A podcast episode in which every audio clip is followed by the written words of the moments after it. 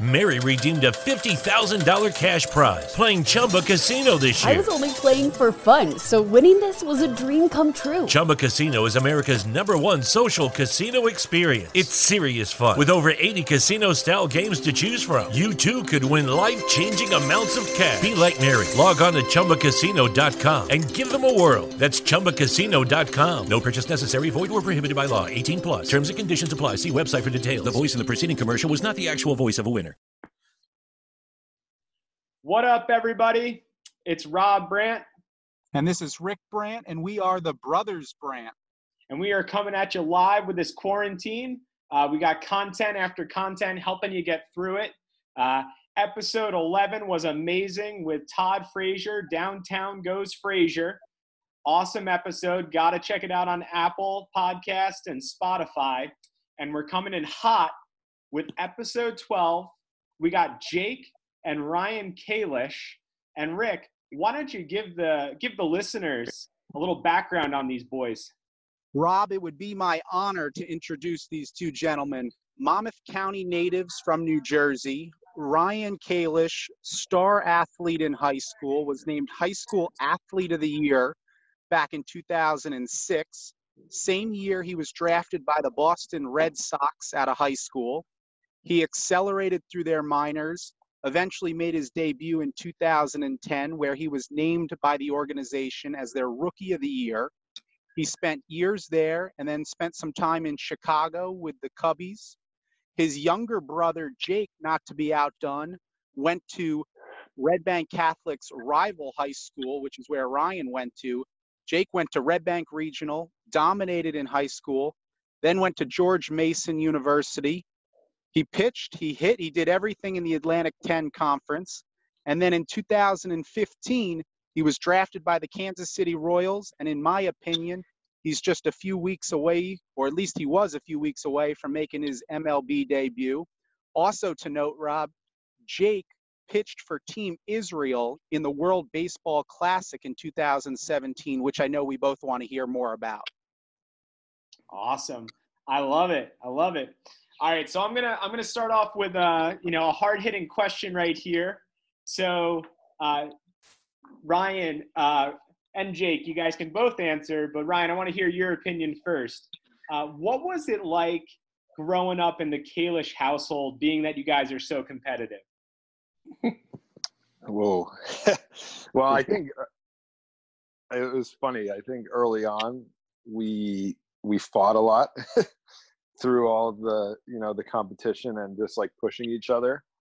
Um, but as we grew up, I think that kind of faded away, and we kind of realized that okay, there's something special going on in this house as far as baseball is concerned, and it was more of a helpful situation rather than you know two brothers trying to get ahead of each other i mean obviously i was just ahead of jake in in the age group so it kind of just was a really nice um i don't know it was just a really nice way for jake to look up to me i think and to kind of learn a lot as as things were going on i don't know maybe he can speak on it a little better Yeah, I mean, all, all that's definitely true. When we were younger, um, you know, I think I was before I was 10 years old, we fought a lot, and that's just brothers, you know. But in terms of athletics, anything that we were doing, you know, Ryan was pushing the envelope, and I was doing my best to keep up.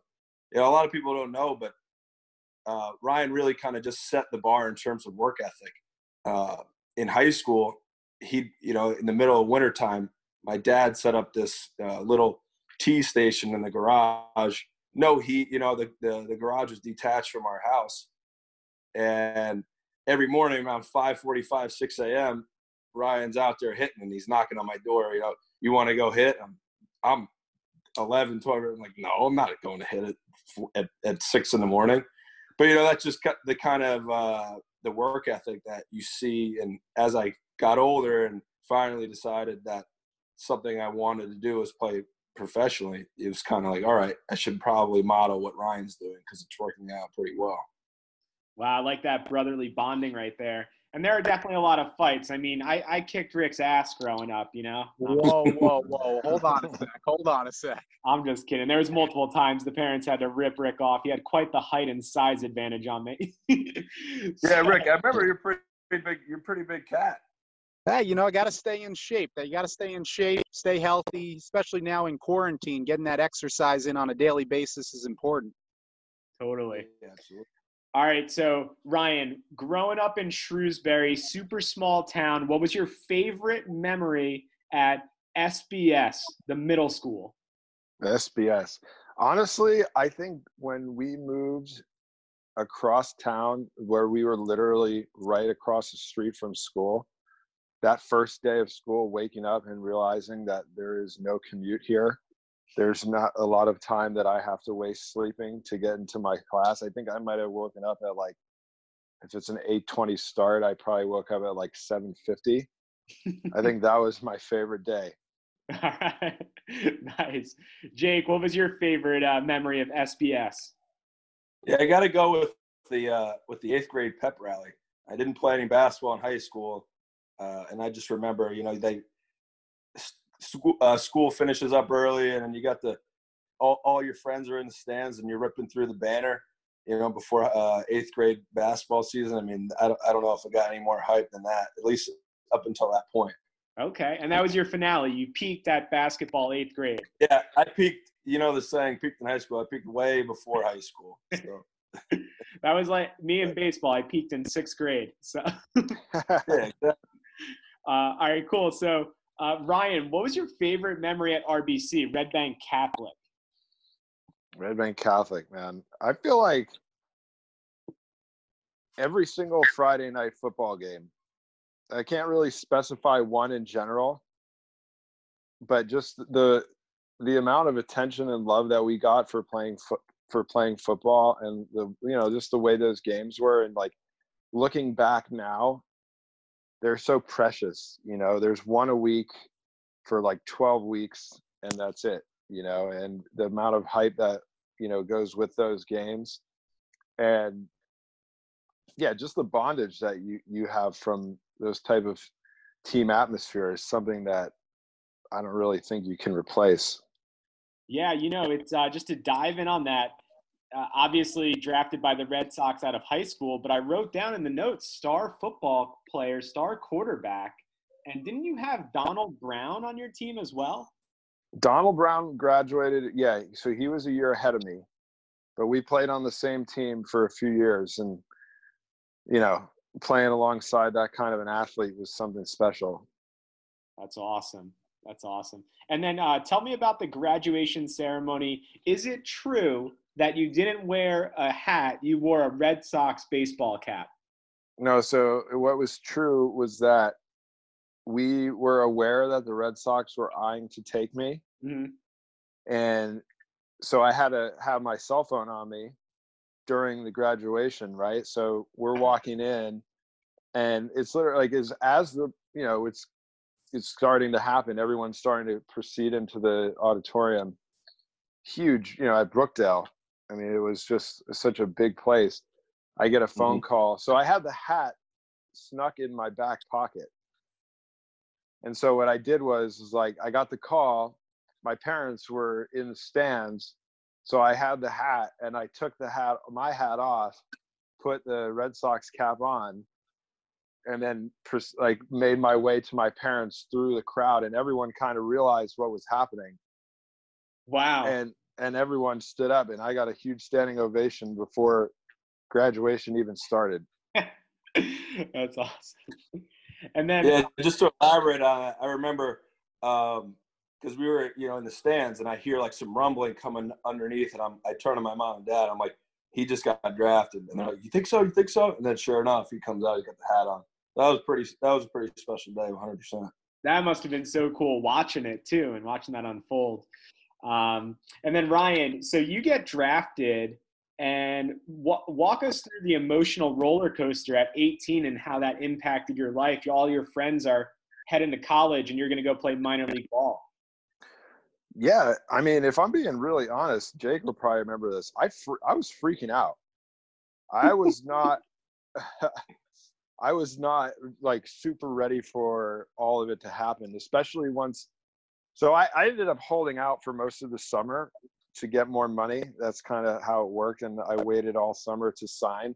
So I was like getting in this nice groove. I had my girlfriend at the time and I was hanging out at the beach and they were just like, just relax. And I was like, okay, cool. And then I think it was just this random day they called me and they're like, okay, you're leaving in two days to go to Florida and start my career. And I just personally was, I panicked, you know, I didn't know what was going on. I, I didn't feel very comfortable leaving the regular routine of what it was like to be a kid and to kind of step away from, you know, everything that I, I knew and obviously go off the same path as most of my friends. So in the beginning, it was very, very difficult for me, but it was the best decision I ever made. It was once I got into the groove of the baseball and stuff, I found myself to be a lot more comfortable. But it was a little weird at first, for sure.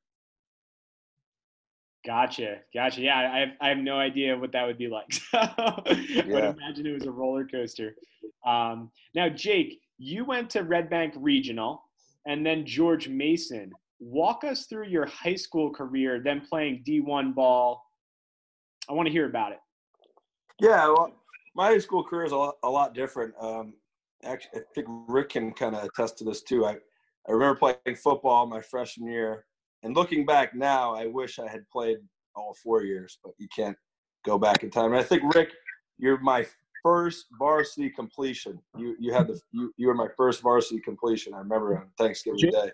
Jake, that was a slant across the middle. The ball was put on a dime, and I think I was probably most heartbroken to find out you weren't going to be returning next year on the field because you had everything that a quarterback needed. I I remember that throw to this day. I swear. I, I've actually I think I might have told that story when I'm starting to get a couple too many Bud Lights in me. I think that's what happens. But um, but yeah, so it was different. I remember making the decision not to play and being real. Uh, actually going back to school that next year for my sophomore year of fall. I remember being really nervous because I thought there was a lot of expectation. And I'll never forget Coach Olson, who's whoever knows Coach Olson out there, uh, big guy, intimidating guy, sophomore. I'm 15 years old, and he's the first guy that sees me in the auditorium in the gym, and I'm like, oh gosh, this is he's gonna rip me apart. And he was like, you know, I totally respect your decision because I know what you what you're trying to do. Ultimately, uh, it worked out being the best. I had a great high school career. Um, almost won state. We went back. We went to the state finals back to back year, my junior and senior year. Um, I actually got shelled uh, my junior year in the state championship. I'll never forget that. Uh, and I felt that that was a tough time. But you know, we I really saw the program change from my freshman year to my senior year. Freshman year, I think we won maybe five or six games, uh, a little bit better my sophomore year. But then junior year and senior, we had a lot of good. Uh, we had a bunch of good guys on the team, and added in a couple of key coaches that helped uh, surround Depot, Coach DePaulo, uh, and um, and we really took off. Awesome. And then you're and then tell me about George Mason. Yeah, uh, George Mason was. Uh, if I think, if I, you know, if I think about it honestly, there were some things that I think that could have been better. Maybe we could have been a bit, little bit better of a team, but really, just the camaraderie of all the guys is the main point of it. Um, you know, I, I started out pitching and hitting, and then I didn't hit my sophomore year and just pitched, uh, and then came back. And in 2013, that was my junior year. Uh, I was finally in the starting rotation. I tore my elbow, um, I think mm. that was March that happened. So I ended up having Tommy John and missed the rest of the year. And then the next season, actually that same year, we had been told that we were switching conferences. We were currently we were currently in the CAA, and then uh, we were told we were switching the A10, so we were ineligible for the CAA tournament that year, which was a major major blow yeah. to our team. And but then to uh, combat that, the next year in 2014 we were first year in the A10. We actually came back and, and won the whole thing. And I pitched I pitched nine innings in the championship game, in the Atlantic 10 championship game, and got the win. So that was uh, that was that was really how it came full circle. Then well, obviously the next year being oh. drafted was was just phenomenal. And what round did you go in in the draft? I went in 32nd round, and that was uh, that was a tough day. It's a funny story because I'm sitting in North Carolina. My parents had moved to North Carolina like four, three, two or three years prior to that, and I'm down there playing golf. I'm trying to keep my mind off it. I'm scrolling on Twitter. I'm scrolling on Twitter, and uh, finally, I'm like, you know what? It's not to happen. So I threw my phone down. Maybe uh, had a couple adult beverages just to try to take the edge off, and all of a sudden my phone's ringing, and I'm, it's Ryan, and I'm like, what the hell does he want? Like, I don't want to talk to him. And I like answer the phone. And he's like, he's like, yo, yo, you just went. I'm like, what are you talking about? He's like, yeah, you just got drafted. You just got drafted. I was like, no way, you're kidding me. And then sure enough, I got a, uh, uh, as I'm on the phone with him, I'm getting a Missouri number calling me. So I had to take that. And they told me I was drafted. And, you know, I was just incredible to just have it all kind of come full circle. Wow. So so Ryan's your Ryan's your agent too, right? Yeah. In a way, you can say that for sure. I mean, the amount of times that I've gone to him over my career, especially in my professional career, has just been invaluable. Wow, that's awesome. That's great. Yeah, definitely having a big brother in the biz helps out a ton. So um, I was going to ask, you know, your favorite memory at George Mason, but I'm going to guess was it the A10 championship? Yeah, hundred percent. Yeah, that that run we had gone. We were, you know, okay. Had won a couple series down the stretch and, and got into the playoffs. I think we were a sixth, fifth or sixth seed, and then we just went on a roll. Uh, we won four straight, and that was the end of it. And that run was just, you know, you don't get those all the time, so it's pretty special. Yeah, yeah, that's amazing. Now, uh, looking back at uh, your guys' middle school and high school career, uh, what tip would you give to the young ball players that are listening? Oh wow. Um, I would say don't get too wrapped up in all the new age um, like launch angles and all those sort of things too soon. You know, just really concentrate on hitting the ball. Like if you're a hitter, I'll let Jake do the pitching um, you know, keeping yourself trying to hit the ball on a line up the middle of the field and, and just practicing that because, you know, I think we're getting a little bit, we're getting so into the scientific details of how to, how to hit and how hard you're hitting it and which way to hit it that the old school method is something that really shouldn't be lost, especially early in somebody's career. Mm-hmm. Mm.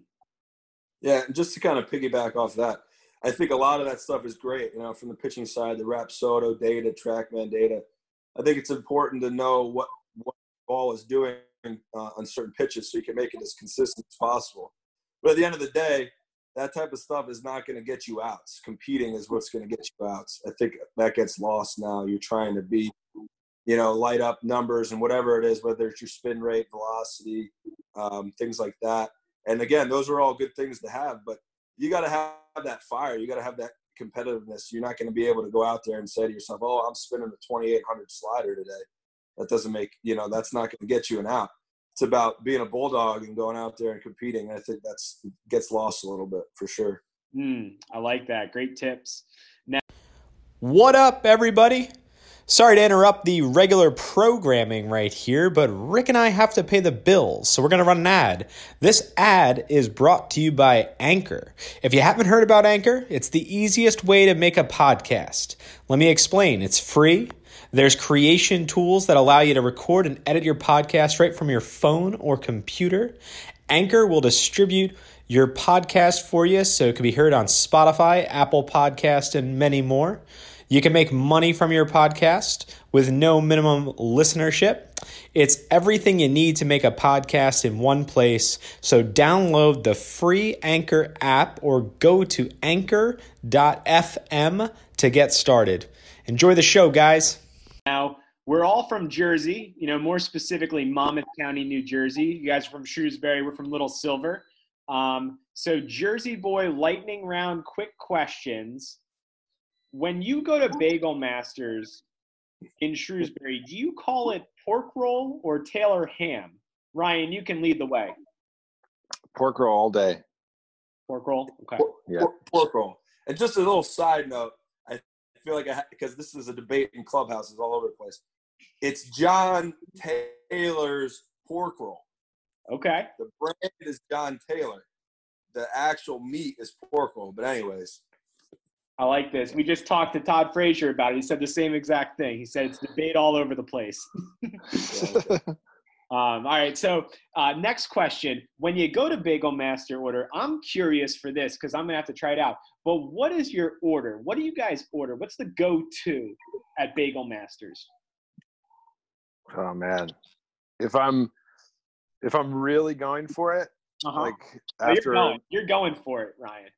All right, all right. So on a hard roll, I love the pork roll, egg and cheese, salt, pepper, ketchup, and then also an everything bagel toasted with cream cheese. Two bagels. Yeah.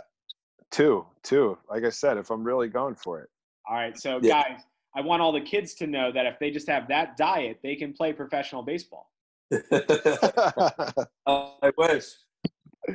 Jake, what's going on? What are you ordering at Bagel Master? Oof.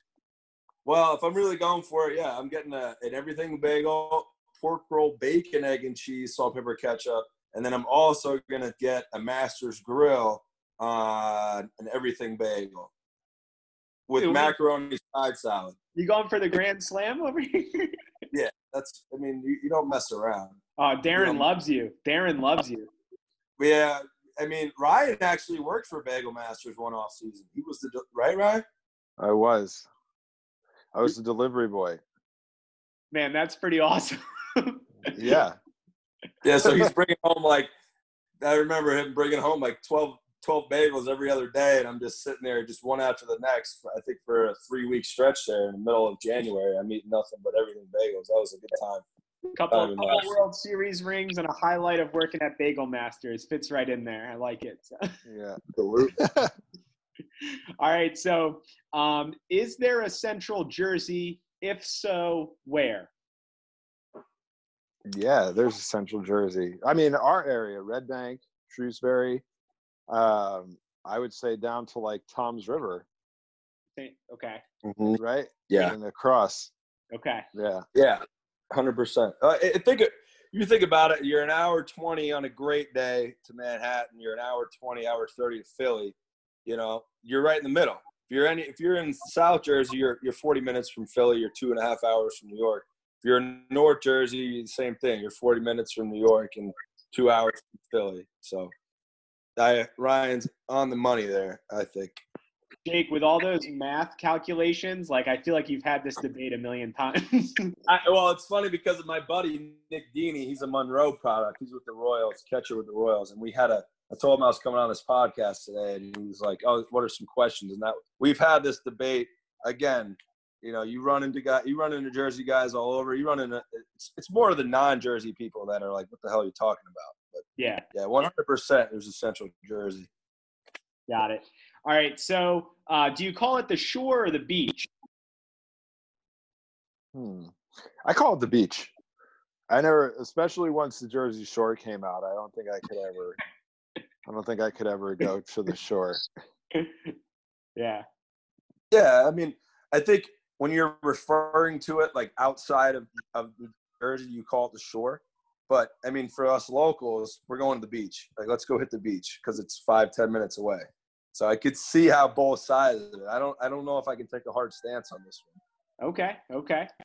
Wait, And then uh, I have to say this because uh, I feel like New Jersey's when like if somebody else makes fun of New Jersey, like you you step in there. But if it's two Jersey guys going at it, you kind of you kind of let them do their thing. Um, what's your initial reaction when people not from New Jersey say "dirty Jersey"? Yeah, it's never good. I don't. I don't love it. You know, it, I don't think. I don't think most people have had a true proper New Jersey experience. You know, I think. I think our area is probably the, in my opinion, is the highlight of it. You know, a lot of people take the turnpike and go past the, you know, all the garbage on, on that on that road and and kind of get this bad rap and see all the you know it's like megatron's home or something with all the electric and um exhaust and everything i just don't think I don't think it gives a good. I don't think it gives a good rap. So I get kind of fired up because I think there's some amazing parts, just like anywhere. Um, Jersey's Jersey's a special place. Yeah, I agree. I Yeah. agree with that. I agree with that. Yeah, that area right there in Monmouth County, especially with the with the two rivers, the Navesink and the Shrewsbury, and you know, and, and the beach right there. It's just, I, we've we've been a lot of places. This, this game's brought us to a lot of different spots, and I just feel like it's it's hard to find, especially in the summertime, a better area than uh, that little neck of Jersey. So yeah, you got to defend it. You defend it all the time. You and you and your boy from Monroe probably uh, you know have to hold each other back when somebody insults it. Yeah, it's usually we go back to back and we just fend off the crowds. You know? All right, so I'm going to get you guys in trouble with this next question. Really hungry. You're in Shrewsbury. Where you going? Bagel Masters or Stroker's Deli? Bagel Masters all day. Yeah, Bagel Masters. Oh, wow. Yeah. Not, even, not even a competition. Not even a No. All right. well, you got to remember though, you know, Ryan. Like um, once we what Ryan was alluding to earlier, when we moved across town, we we lived right across the street from from the school. I mean, literally right there. Yeah. And then it, it's a it's a two minute walk to Bagel Masters. It's just it's unbelievable. And, and this might get. I don't think did, I think Ryan had the the the line treatment with with Darren, and I don't want to get him in trouble, but I'm pretty sure Ryan had the in there, especially after he had the delivery. Because you know Darren's a stickler. He doesn't he don't like anybody. If you if you call in or whatever, you still got to wait in line with everybody else. But I think I think Ryan might have had a little in there where we'd sneak around the side, maybe Esteban hook us up. That's awesome. That's funny. Now, I I have to throw this in here because uh, you know you know damn well that your parents are going to listen to this. So, uh, favorite part about your parents growing up? Oh man. Favorite part about my parents, I think their just willingness to support um, any athletic endeavor that we really wanted to take on, or just an endeavor in general. They were very, very, very supportive, and you know, driving us all around the state, if not, and flying us all around the country. Um, I couldn't have asked for a you know a better support system ever you know i don't you know they just really gave up a lot of stuff to do what we wanted to do so that was special That's awesome that you acknowledge it. That's so cool. Yeah. Yeah, definitely. Yeah. Uh, another thing too is the the the the accountability that they kind of held on us. You know, it was it was kind of up to us if we wanted to take on something, especially when it came to athletics, baseball, especially. But as soon as you decided you wanted to do it, that was it. You're gonna you're gonna put your heart and soul into it, and I think that uh, I think that that really helped us a lot in in life, not just baseball. Mm. Yeah, love that accountability. Were they like when when you were pitching, like and practicing? Did they make you? You know, if you said you were going to pitch like 50 pitches, then you pitched 49. Were they were they after you? Um, not necessarily like that, but I remember, I remember one time I told my, my dad when he was home because he traveled a lot. And I know Ryan can attest to this as well. You know, with batting, I mean, his, he threw, gosh, thousands, maybe tens Thousands. of thousands, right? I mean, yeah just so many rounds of batting practice. But you know, one time I told my dad, I said, "Hey, I want to hit at noon or whatever," and I decided to go bike bike riding with my friends. And he calls me up. He goes, "He's at the park," and he was not happy. He's like, "I'm at the park. It's noon. Where are you?" And he told me, "He's like, you decided that you wanted to play and you wanted to hit today. You better get your, you know what, here." Trust me, I, I got to the park as quick as I could. You rode your bike as fast as you could.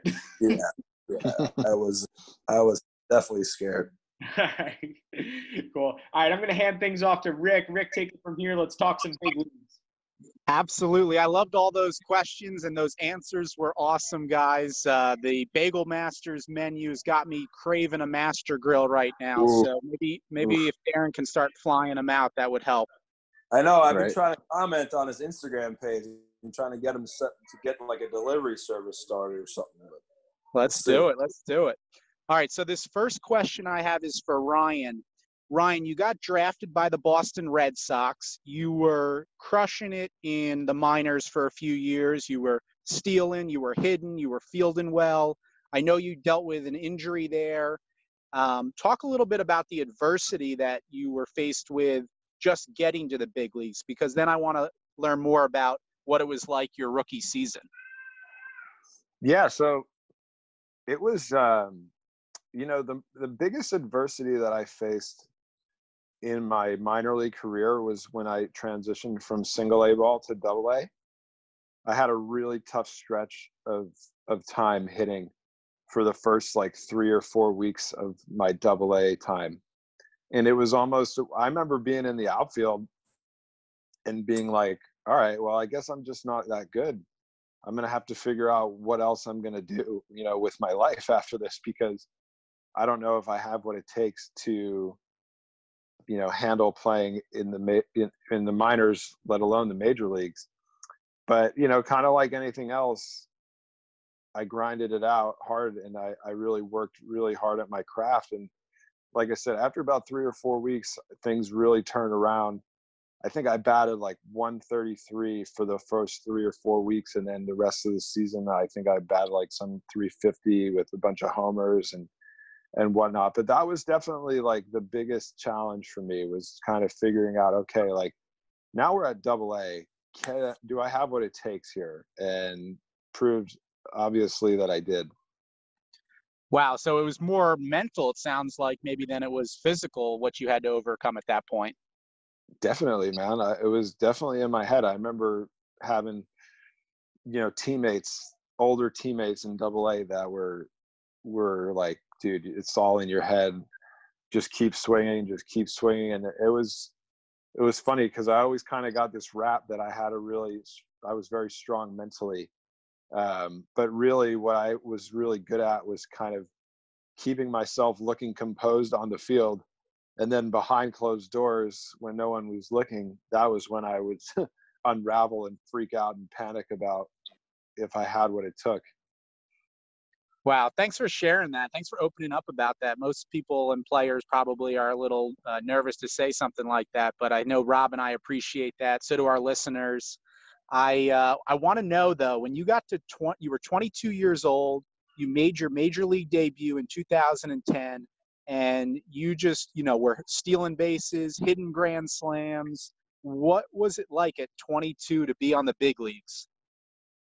Man, it was more it was more than a dream come true. It was it was i don't even know what to say. Every day was this new christmas you know you're going to all these fields you know i don't know like you're going to all these major league fields that i watched as a kid growing up.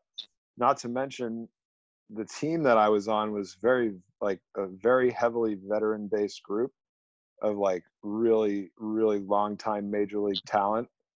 So going to the park every day, I was learning a ton of stuff. Not only that, I was keeping my mouth shut because any, uh, you know, just like anything, there's a totem pole. and being a 22 year old youngster with, I mean, actually, Tim Wakefield was the oldest on the team and he was 44. So literally had somebody on the team double my age. And it was just, you know, it was one of those it was one of those experiences where you really needed to have your respect going for everyone. Unbelievable. Yeah i remember you being out there and uh, all of us from new jersey so proud of what you were accomplishing. And so you spent several years there with the red sox organization and then found yourself in chicago with the cubbies. I'd love to know what it was like to play for those two historic franchises and specifically to be catching in the outfield fly balls up against the green monster and the ivy at Wrigley Field. What was that like? Yeah, I mean, I don't. Everyone always asks me to compare those two, and there's really no way you can like to say one is better than the other. They were both equally as great. Um, and yeah, I mean, like I said, you growing up watching these these stadiums on television, right? And then all of a sudden you're thrown into the atmosphere and you know some people just don't really get this experience in their lifetime but playing in front of crowds like that brings out another level i think of of whatever talent and skills you have. It kind of brings you up a little bit. So i was very good at harnessing that energy and enjoying the moments um, because they were like really super special times Jake, is uh, some of these stories and uh, flashbacks making you uh, just want to get to the big sooner, uh, as soon as possible? Uh, well, I would, any I would love to get there as soon as possible, but you know, just kind of um, addressing that time. I mean, watching Ryan debut and all that stuff. I mean, for me personally, it was like a kid on Christmas. You know, imagine an 18 year old kid that has access to pretty much anywhere in Fenway Park uh, it, you know, you're the, the that experience was just such a different. Uh, I don't even know how to describe it. You know, you watch Ryan; he's out there, he's out there hitting grand slams. You know, hit first big league at bat, banging Max Scherzer through the through the four hole.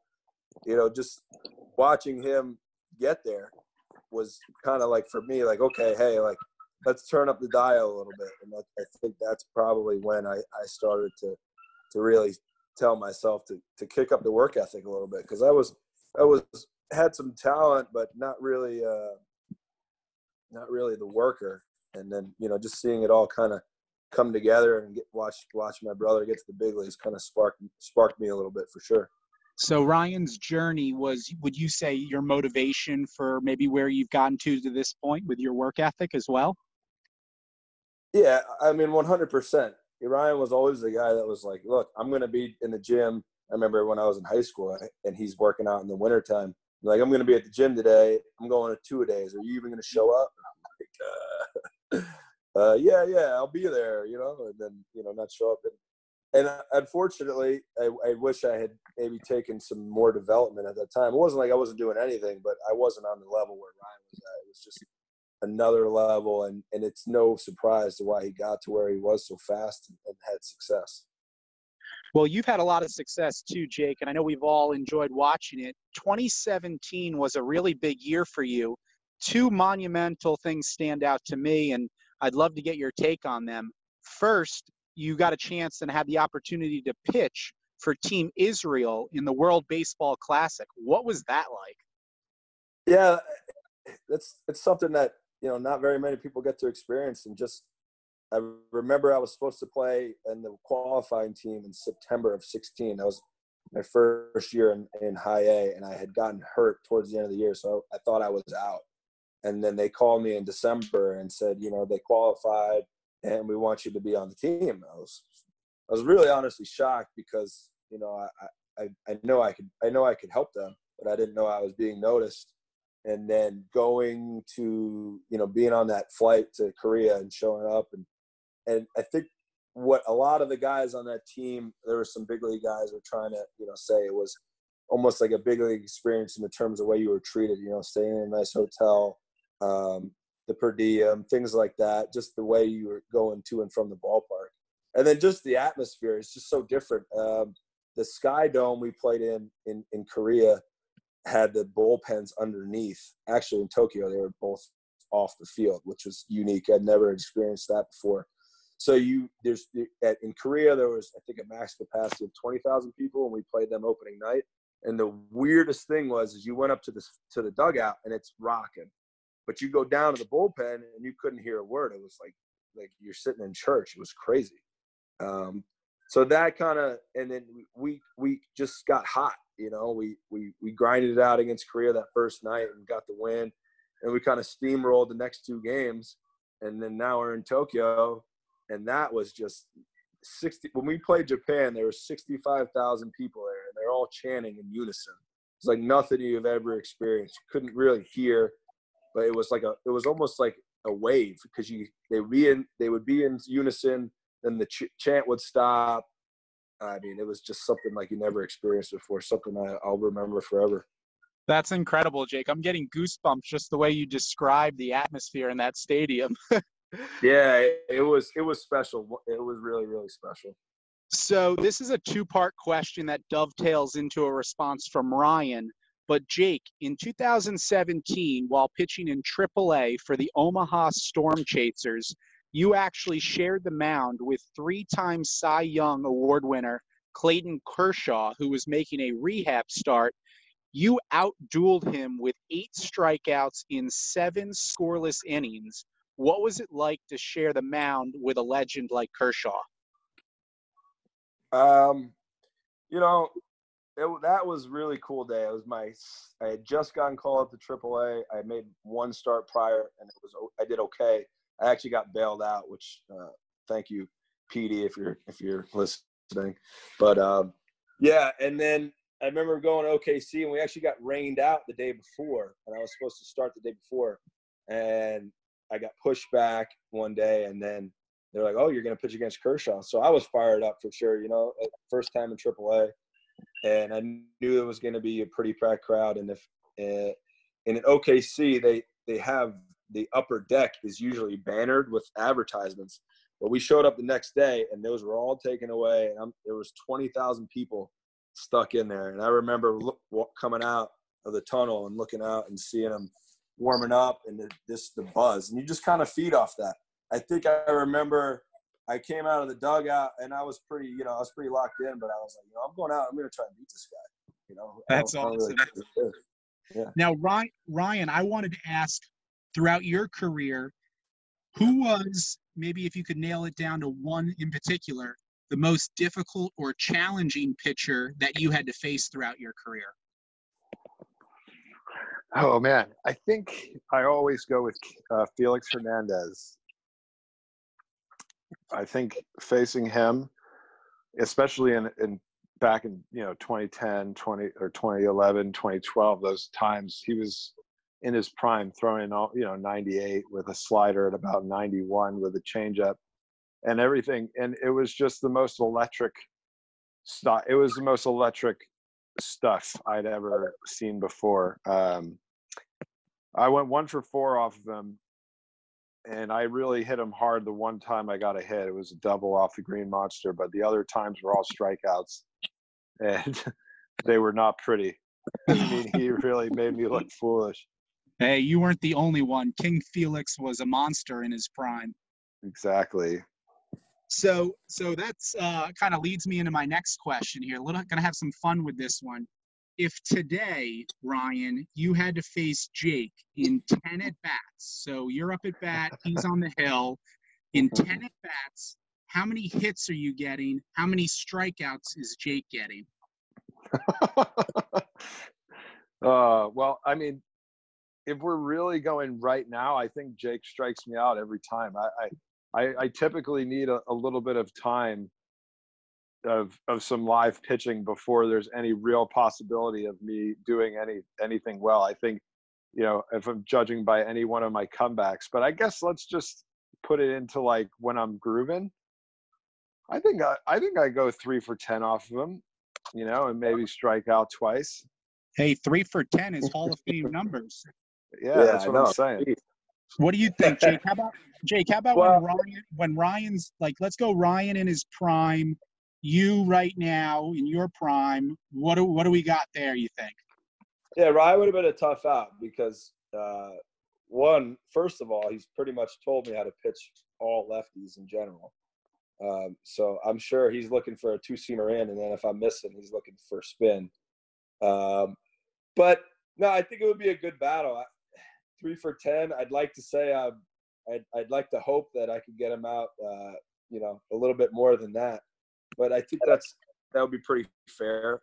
You know, Ryan, he, when Ryan was in his prime, I mean, he's freaking, he's tough out, tough out. You know, you gotta, especially a guy like me that's more of a command guy. Uh, you know, I got to pick and choose my spots and and uh, and try and get on the hands if I can. That's that's that's really, I don't I don't know. It's been a while.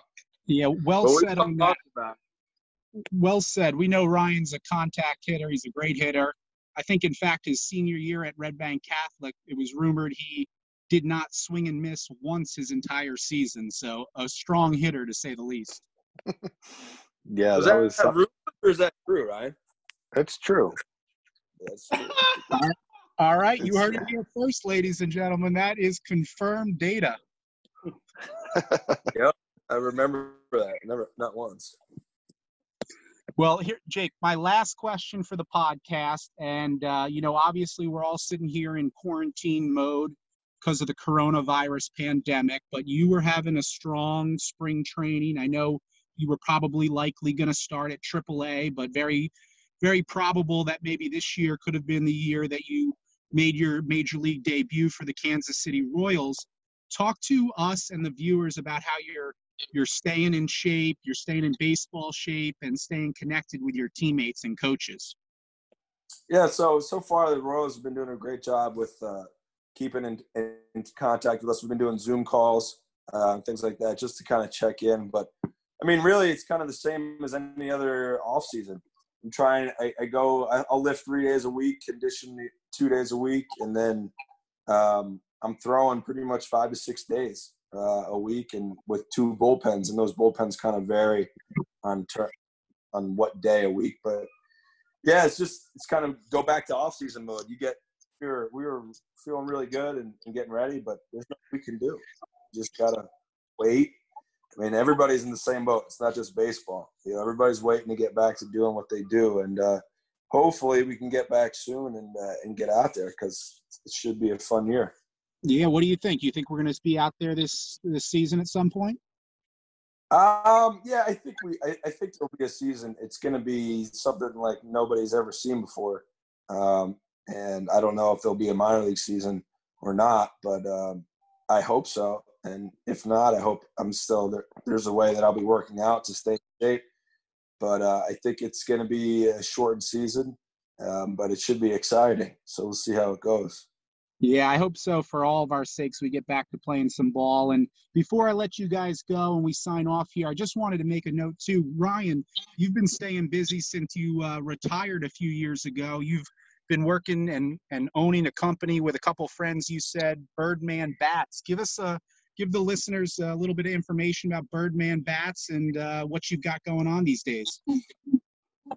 Yeah, so Birdman Bats is run up in um, San Francisco, California. It start it started out of my buddy's basement, and now it's you know it's it's made its way to a warehouse. And we, you know, I mean, we're a competitor. We're we're we're trying to compete with the Maruccis, the Louisville Sluggers of the world, and and establish ourselves as one of the main brands in professional baseball.